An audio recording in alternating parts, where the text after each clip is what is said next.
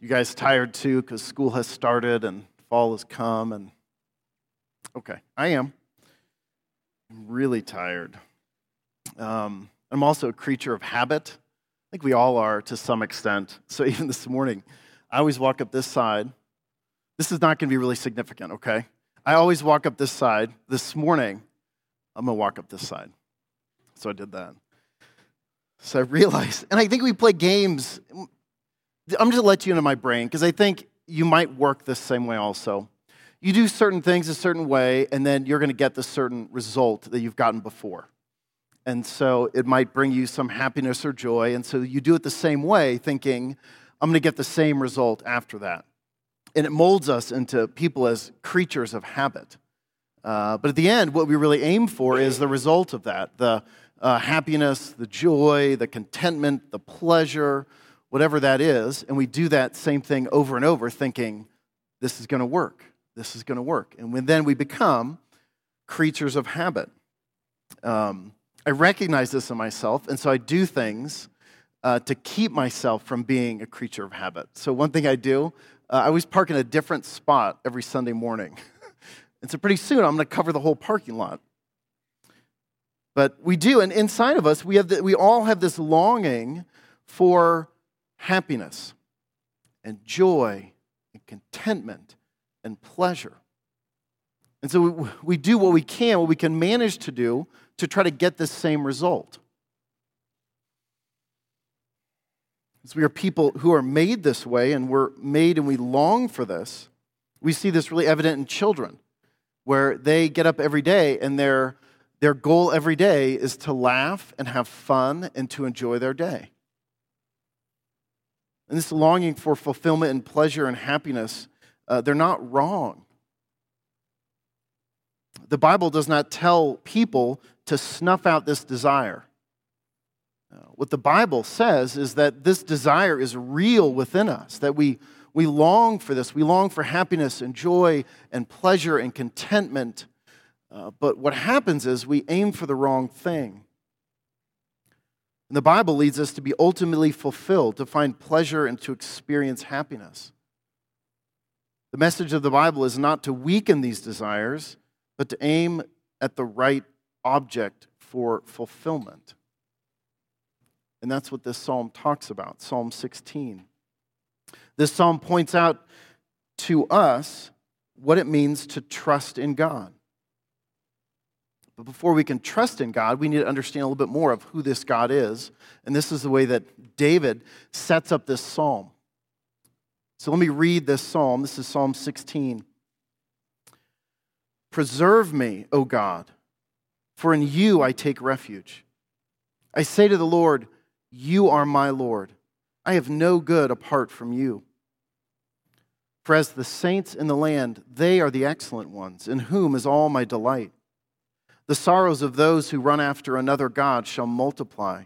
Their drink offerings of blood I will not pour out, or take their names on my lips. The Lord is my chosen portion and my cup.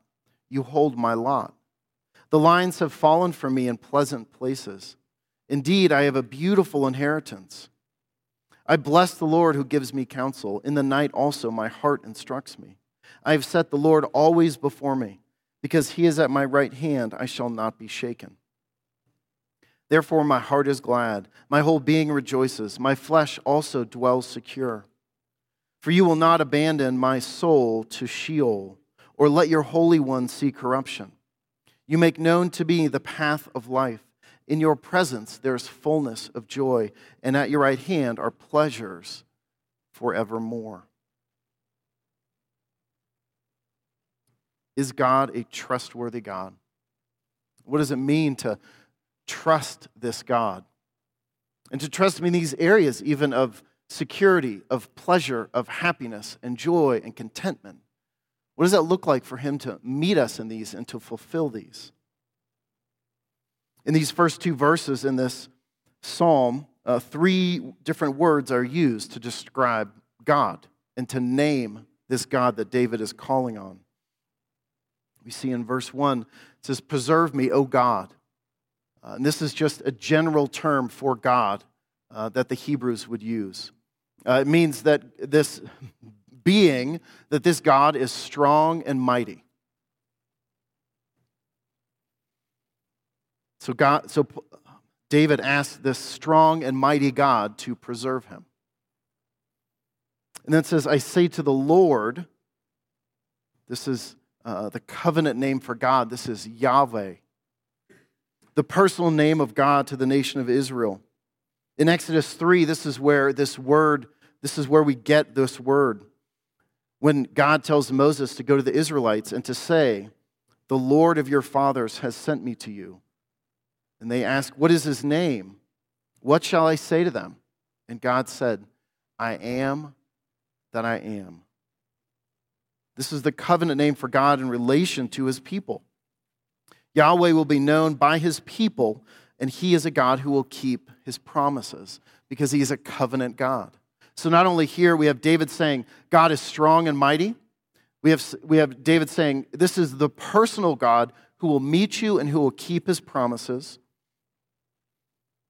And then David says in this psalm, You are my Lord, a whole different Hebrew name. And this is Adonai. The term means master. And it can be used for an earthly master or it can be used for God as the ultimate master.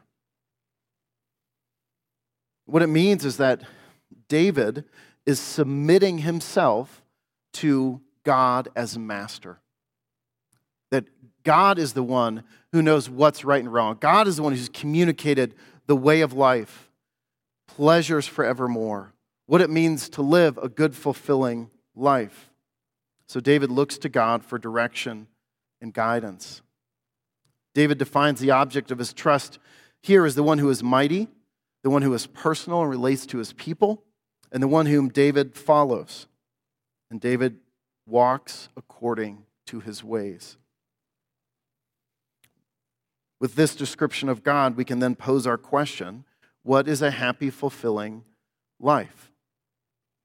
What is a happy, fulfilling, joyful life? What is that life supposed to look like? David in this psalm explains uh, what this life will look like. And this life is a life that is trusting and relying on this God who is mighty and strong, who is personal and keeps his promises, and who is master, who knows the way that is right. Um, David begins with a call to be preserved. And then in verse 3, he says, As for the saints in the land, they are the excellent ones, in whom is all my delight. Oh, verse 2 says, I have no good apart from you. And verse 3, the sorrows of those who run after another God shall multiply. Their drink offerings of blood I will not pour out or take their names on my lips. Trust looks like this a life of trust in God is taking God at His word. And these are the three questions we get from these verses, also the three subjects we get. He is worthy of refuge, He is a good refuge. Do we trust Him as a place of refuge? He gives value. And do we trust his words of our value to him? He creates community for you to be a part of. And do we embrace this community? Do we trust that this is the community, the saints in the land, that these, these are the people that we are to rub shoulders with? And then he provides a way for us to meet him. And do we meet him in this way? Do we meet him the way that he calls us to meet him? in worship, not just on Sunday morning, but throughout every moment of every day. David's trust in God is seen in these three steps of trust preservation and refuge, goodness and value, community and friendship, and worship. Preservation and value, or excuse me, preservation and refuge, goodness and value, community friendship, and worship. Your dissatisfaction with life uh, might be in some of these areas. Uh, think of just the area of worship that God has called you and I to live a certain way, and He is the master over His creation, and we are not satisfied with the way that He has called us to live our life. We want to live a different life. Community and friendship. The saints in the land are the excellent ones. Uh, we're dissatisfied with the Christians, the people of faith that are around us. We want other people, which we all know will be much better than the people we presently have. They will not have any problems. Your dissatisfaction with life might be goodness and value. That you don't see the way that God has valued you, you're creating your own system of value, whether it be career, relationships, wealth, activity and play and hobby. Or is it preservation and refuge? That you have an idea of how you think that God should protect you. And when He does not fulfill that, then you become dissatisfied with Him. Let's look through these, beginning with preservation and refuge. David's comment is, For in you I take refuge. His actual, his only plea in the psalm is in the beginning, Preserve me, O God, for in you I take refuge. God is a secure refuge. And he has you right where he wants you to be, which could, which could be a little frustrating to hear. even though the place you are presently might not be an easy place. God is God of all things, and He is a refuge to you where you are presently. And He is a good and constant refuge. And how does He call us to rest in Him as the refuge? We see this in Matthew 11. Come to me, all who labor and are heavy laden, and I will give you rest. Take my yoke upon you and learn from me, for I am gentle and lowly in heart and you will find rest for your souls. For my yoke is easy and my burden is light. What does it mean for you to know God as refuge? As we go through this passage, one of the things we'll begin to do as we go through this is see that um, what we are called to do is aim at the right object for our happiness. We're called to aim at the right thing for our significance and value and joy and pleasure. But because we are we long for other things, we say we see this and say, God is my refuge. This is what the refuge would look like. And if God does not fulfill this, then what we take from that is, well, then he's not God.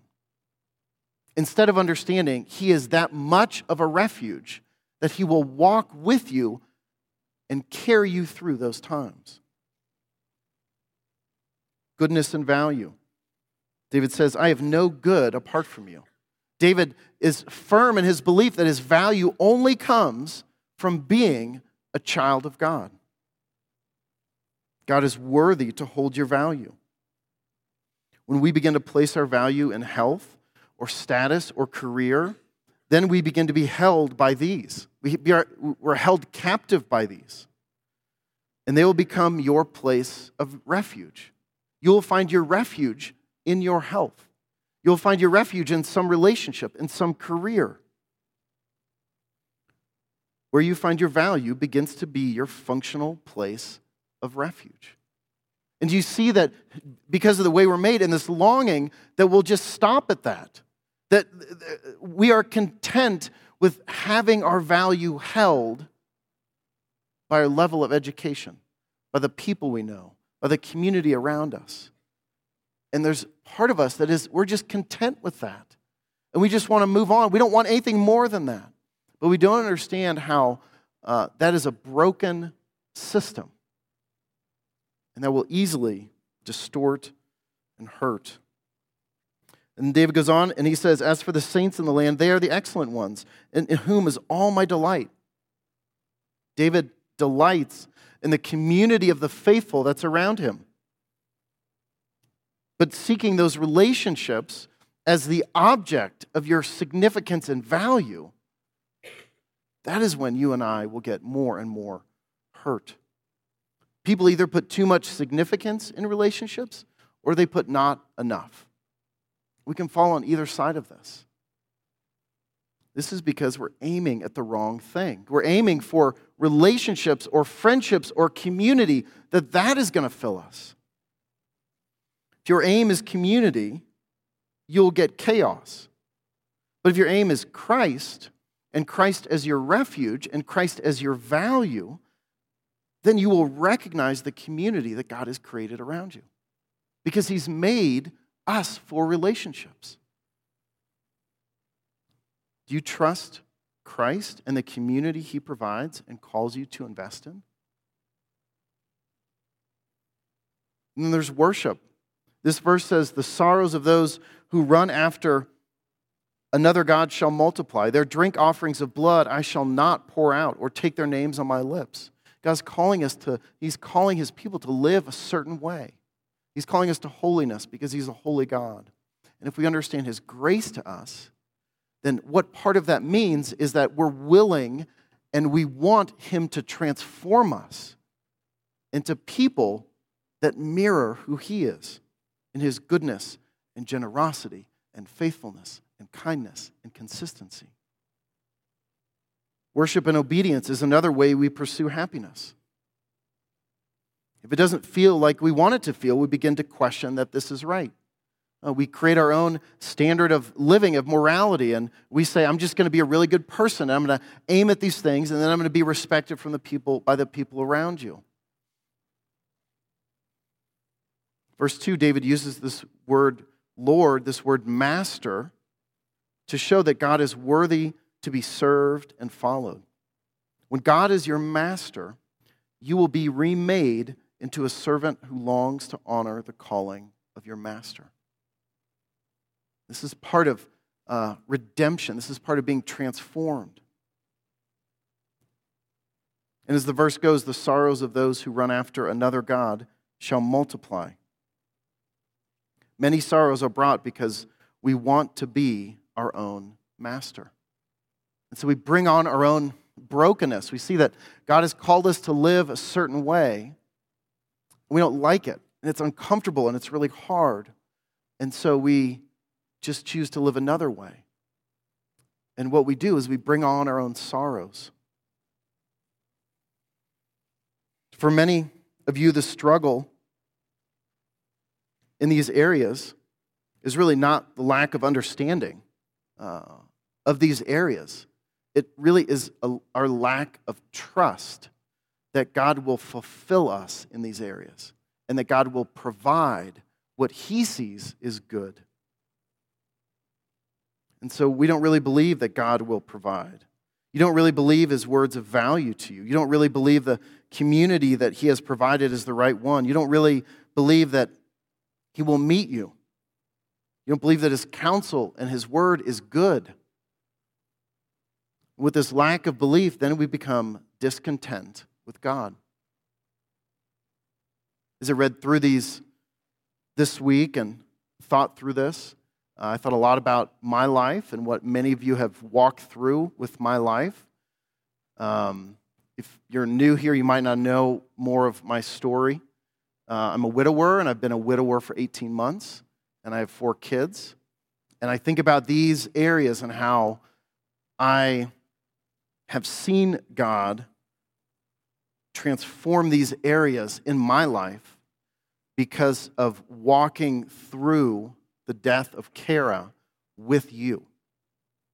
And so I can read that God is my refuge and nod just like you and say, Yeah, that's a great thing. We need to just trust that God's going to be our refuge. Uh, when the life that you love is being ripped apart, it's a whole nother thing to read this and trust that God is a good refuge. And as you've walked with me, now on, um, I don't know if I'm on the other side of this, I don't know how to explain some of these things, but to be able to see that uh, because of your faith and your ability to just walk with me and care for me, I know God is my refuge. For you, for uh, some of the value that I had in marriage uh, is now stripped now I begin to understand more and more what does it mean to really trust that God is the one who gives me value. In my community, uh, the saints in the lands are the excellent ones. Uh, as much as um, having um, pass away and being a pastor and feeling like there was months that I'm just a complete failure in what God is calling me to do. But you were gracious and you met me and you reminded me that my value is not in being an excellent pastor in the midst of my own grief and despair. That you walked with me as a real person. In worship, understanding, even though that uh, my life was shattered, um, it's not an excuse that I can just go do whatever I want. And you helped me. You helped me be accountable that I still woke up every day and my thought was, what does it mean to be faithful in this day? And so all of you in this community had a big part in these characteristics being developed and growing in my life. And I, hope we're a church that we see these in each other and we want to encourage them. Where we see someone who um, is in despair and they want to find their security in something that's tangible. And we remind them that the only thing that is really going to hold your security and your value and who's really going to be a good refuge is someone that will stay with you and never leave. And that is only God. And I hope we grow and be that community so we can remind people of these things. In that relationship, we're not going to fulfill your whole of community. Uh, we're actually probably going to make it worse because we're broken people and we're selfish. So, being a part of this community, you will get hurt. Isn't that great? But the goal is to not point each other to community, that community is somehow redemptive and it's going to save us. Uh, what we're doing is we're pointing each other to Christ, and on the way, we begin to look at each other and realize we're all going in the same direction we begin to realize like this person has now turned from the other direction they were going, and now they're going in this direction. And how do we walk with them? So, as we grow in these areas of trusting God as our refuge, trusting God as the one who gives us value, trusting the community that He creates around us, uh, trusting that He is the master, He knows the right thing for us to do, He knows the right way for us to walk. The result is we become to be, uh, we become content in Christ rather than longing for contentment in our situations. Verse 5 and 6 say, The Lord is my chosen portion and my cup. You hold my lot. The lines have fallen for me in pleasant places. Indeed, I have a beautiful inheritance. Who is David saying that holds everything in him? God is the one who holds everything in him. My chosen portion and my cup. A trust in God draws us to contentment. But we need to be willing to examine our own expectations of contentment, of what, that, what we want that to look like. If contentment is your aim, you will become frustrated. And you'll probably become frustrated with the people that are closest to you because they should know what contentment should look like for you. And they should do more to help provide contentment. Instead of understanding, it is only the Almighty God who will bring you contentment. And so, how do we rest in God and be content in Him and what He's provided? Verses 7 and 8 talk about this. For David and for us, it's making God a priority. I bless the Lord who gives me counsel. In the night also my heart instructs me. I have set the Lord always before me because he is at my right hand. I shall not be shaken. When someone begins to set the Lord before them, when trust in God is their aim, when God is the one who counsels them, when we see that the, the joy of um, living a life in obedience is not the goal. When we see the joy of uh, creating community and close connections with people is not the aim. When we see that um, our, finding our own value and letting people know how valuable we are is, valuable is not the aim. When we, we, when we begin to see that anything tangible and earthly here cannot be our refuge, when we begin to look through all those things and see it is Christ alone that will bring you contentment. It is Christ alone that will fulfill you. your happiness, your pleasure, your joy, your significance, your value. It is Christ alone. None of these things made into any activity or obedient pattern will do that. It is only Christ. And what, what we get when we begin to see that Christ fulfills us is then we begin to see these as blessings and things that we get to walk in and around. We see that the great thing about community, we see the great blessing of knowing how God has explained for us to walk in grace and faithfulness. We begin to see the blessing of being called and named and sealed as a child of God, a beloved one of the Heavenly Father.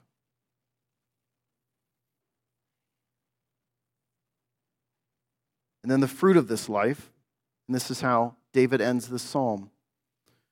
So, if we see contentment in Christ, if we see these four areas of blessings, if we see that we are called to make God a priority, and then we see the fruit of this life. Therefore, my heart is glad. My whole being rejoices.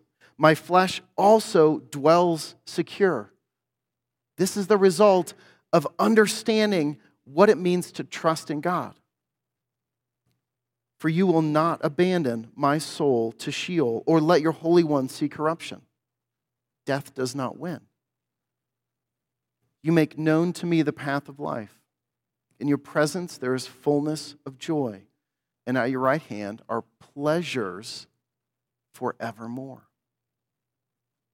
Gladness, rejoicing, security, knowledge of life fullness of joy, pleasures forever are products of aiming at the right object. The, the object to aim at is God. It's not the fruit of happiness, but the vine that produces this fruit. And so, what does it mean to abide as it talks about in John 15? I am the vine, you are the branches. Whoever abides in me and I in him, it is he that bears much fruit. Fruit is joy and obedience. Fruit is having community and good relationships, and horrible ones that we see redemption in. Fruit is knowing that God is your refuge, that He holds you secure. Fruit is knowing that it is God who gives you value. That we're not to strive every day to strip things of value to try to fill ourselves. And then the end of this verse in John 15 says, For apart from me, you can do nothing. And this is the futility of aiming at perfect fulfillment in these things. I want a secure life that nothing can be taken from. I want relationships where no one is going to hurt me. I want to know my value. I want to know what's right and wrong and we see those as what we aim for and those as our end, it will give you nothing. But when we see those as fruits and products of God's love and grace toward us, then we begin to live a life of freedom. And what we have here is David ends the psalm. We have that contentment is deeper than your present circumstance. God is, is not one who says, I will give you everything here in this tangible world and you will be fulfilled. Though that is really what we want. What God says is, there are pleasures forevermore. That He will not let His Holy One see corruption, which Peter and Paul both use in the book of Acts to point back to Jesus in his resurrection. That God does give us an everlasting promise. You make known to me the path of life. In your presence, there's fullness of joy, and at your right hand are pleasures forevermore. That is what we long for. That is what we're made for. But the significant thing is being able to see it is Christ that fulfills these. It is Him that we're called to long for. And when we begin to do that, then we begin to see God creating these things around us that we can take part in. Nowhere does it say it's going to be easy. Nowhere. There's a false idea that but we so want to hold on to it and long for it. We are called to trust in God alone. By understanding what that trust means, then we understand what does it mean to have security and God as our refuge? What does it mean to grasp the eternal value that God has handed to us because of the great work of Christ? What does it mean for you to trust in God in these areas? And as we celebrate the Lord's Supper this morning, this is a great picture of this. That if this is all there is, if this is, if this is all there is to Christianity, that we get a little bit of juice and a little bit of bread, and there's no future fulfillment of it, it's a waste. But this is our mentality when we think of relationships and security and value.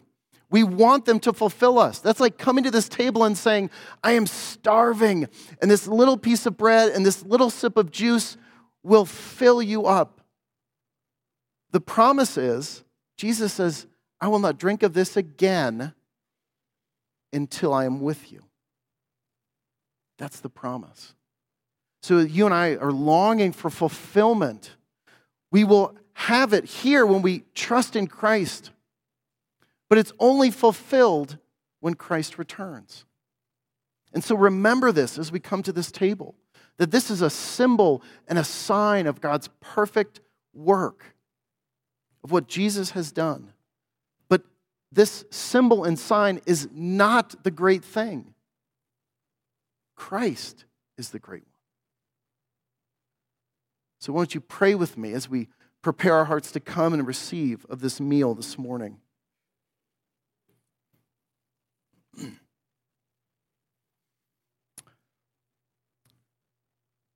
Lord Jesus, we come